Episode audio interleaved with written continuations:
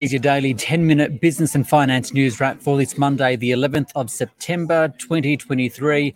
Later on Market Day, we'll speak with David Scutt from City Index. But first, Corporate Governance Group. Ownership Matters says there's been an improvement in boardroom diversity.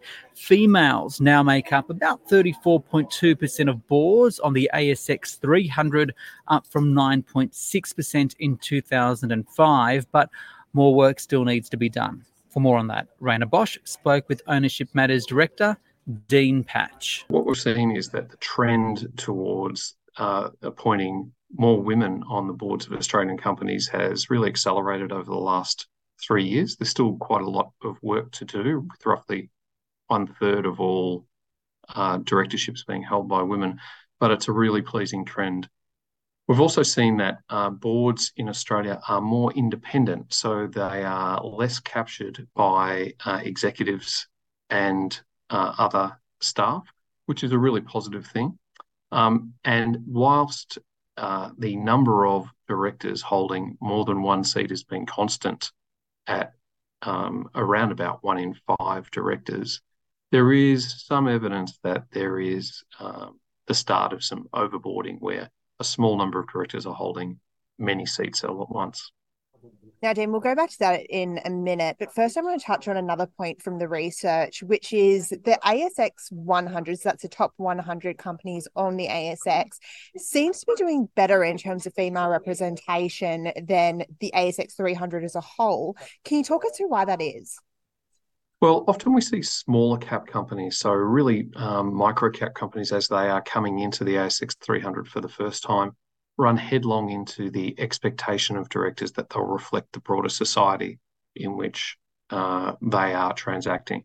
And so it takes some time for uh, you know smaller cap companies to realise that investors do expect that they will be genuinely looking for uh merit-based candidates rather than just people that they know. Through time, as those companies uh, grow in um, market cap, they tend to meet those expectations. So I think it's roughly uh, thirty-eight percent of all A S X one hundred company directorships are held by women, and it's something like uh, thirty percent only in the uh, A S X three hundred itself. Dean, you mentioned before that female directors often hold more than one position. Why is that happening? And I guess a broader question is, is this resulting in directors being spread too thin? That is a real question, because what we saw is about five years ago, a real rush to add uh, women to the boards of A S X uh, companies.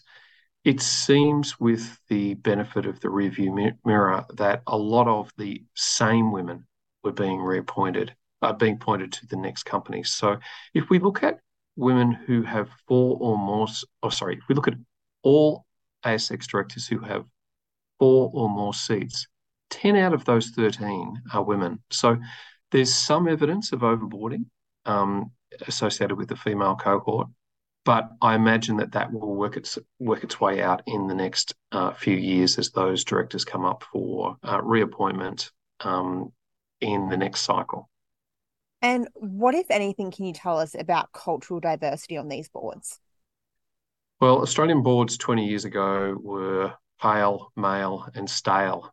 Um, and whilst we've seen the biggest shake-up to that uh, situation being the introduction of uh, women, the uh, cultural diversity is uh, still a bridge too far. So there's a lot of work to be done to ensure that Australian boards reflect the societies that they that they serve.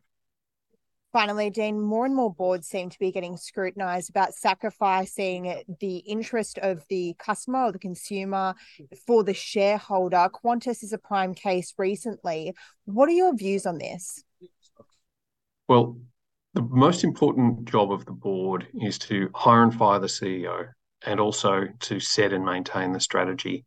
In the case of Qantas, it's very clear that the missteps of Qantas are the missteps of the board. So whilst a lot of the focus has been on the C E O, Alan Joyce, it's equally the case that the board itself is responsible for the flight credit fiasco, the disastrous uh, customer service. And it'll be interesting to see at the forthcoming A G M whether shareholders express their displeasure at the mismanagement of that customer promise. Dean Paatsch there from Ownership Matters speaking with Rhayna Bosch. Now, Market Day on the S B S On The Money podcast.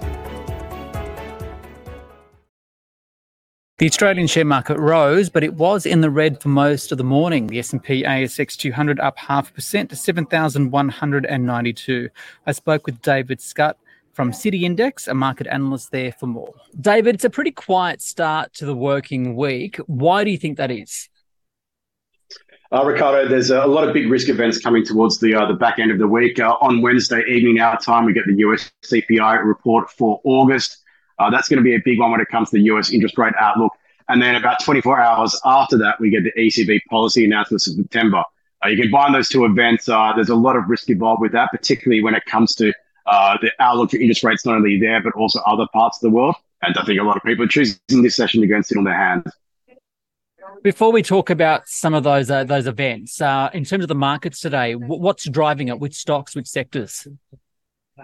Uh, today, it's uh, really interesting to see what's going on. We've just seen the Chinese uh, new yuan data, the lending data coming out from the P B O C, and that's coming a tad stronger than expectations. So it shows that a lot of those measures that are being put in place by the P B O C, by the, the government, to go and stimulate activity on the surface, it looks like we're starting to go and see some of that uh, transmission coming through. So things like iron ore futures, uh, coke and coal futures are both up over two percent uh, as we speak right now, and that's flowing through to the miners.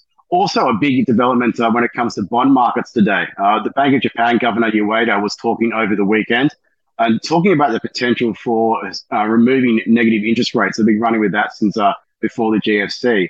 That's seen bond yields across the world start to go and rise, particularly the longer end of the curve. And that's flowing through to the financial sector. So our banking sector is doing pretty well today, as are banks in Japan and other parts of the world. Okay. Uh, some of the economic calendar that you mentioned, the E C B meeting this week, the U S Fed next week. We get those C P I numbers um, from the U S on Wednesday. To what extent are the direction of interest rates still on the minds of investors? one hundred percent, uh, Ricardo. There's still the driving force behind all market uh, movements at this point in time. The U S C P I is going to be very important when it comes to the near-term U S interest rate outlook. But um, when you look at the, uh, the the composition of what we're going to see, we're likely to see that year-on-year rate for the headline inflation perk up, as we've uh, all seen around the world. Energy prices have been uh, been stoked. But the core reading, which is more important when it comes to the interest rate outlook, that's still likely to be fairly benign at zero point two percent month-on-month. Uh, when you put that together, it's not going to go and have probably the big, big impact unless we see a big shock movement one way or another. And given what we're seeing in other alternate data sources, you don't think that's going to go come through on that particular release. E C B is, is interesting as well because uh, they have got a really tough decision at the moment. Uh, you talk about high inflation, sticky inflation at the moment, but then on the contrary side of it, growth is, is going to an absolute uh, stall at the moment. In, in Germany in particular, it's really bad.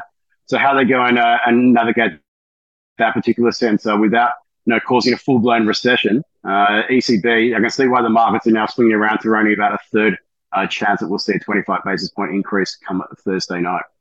Here we've got the labour force numbers coming out on Thursday. I think A N Z, for example, is expecting something like thirty thousand jobs to be added, the unemployment rate falling from three point seven to three point six.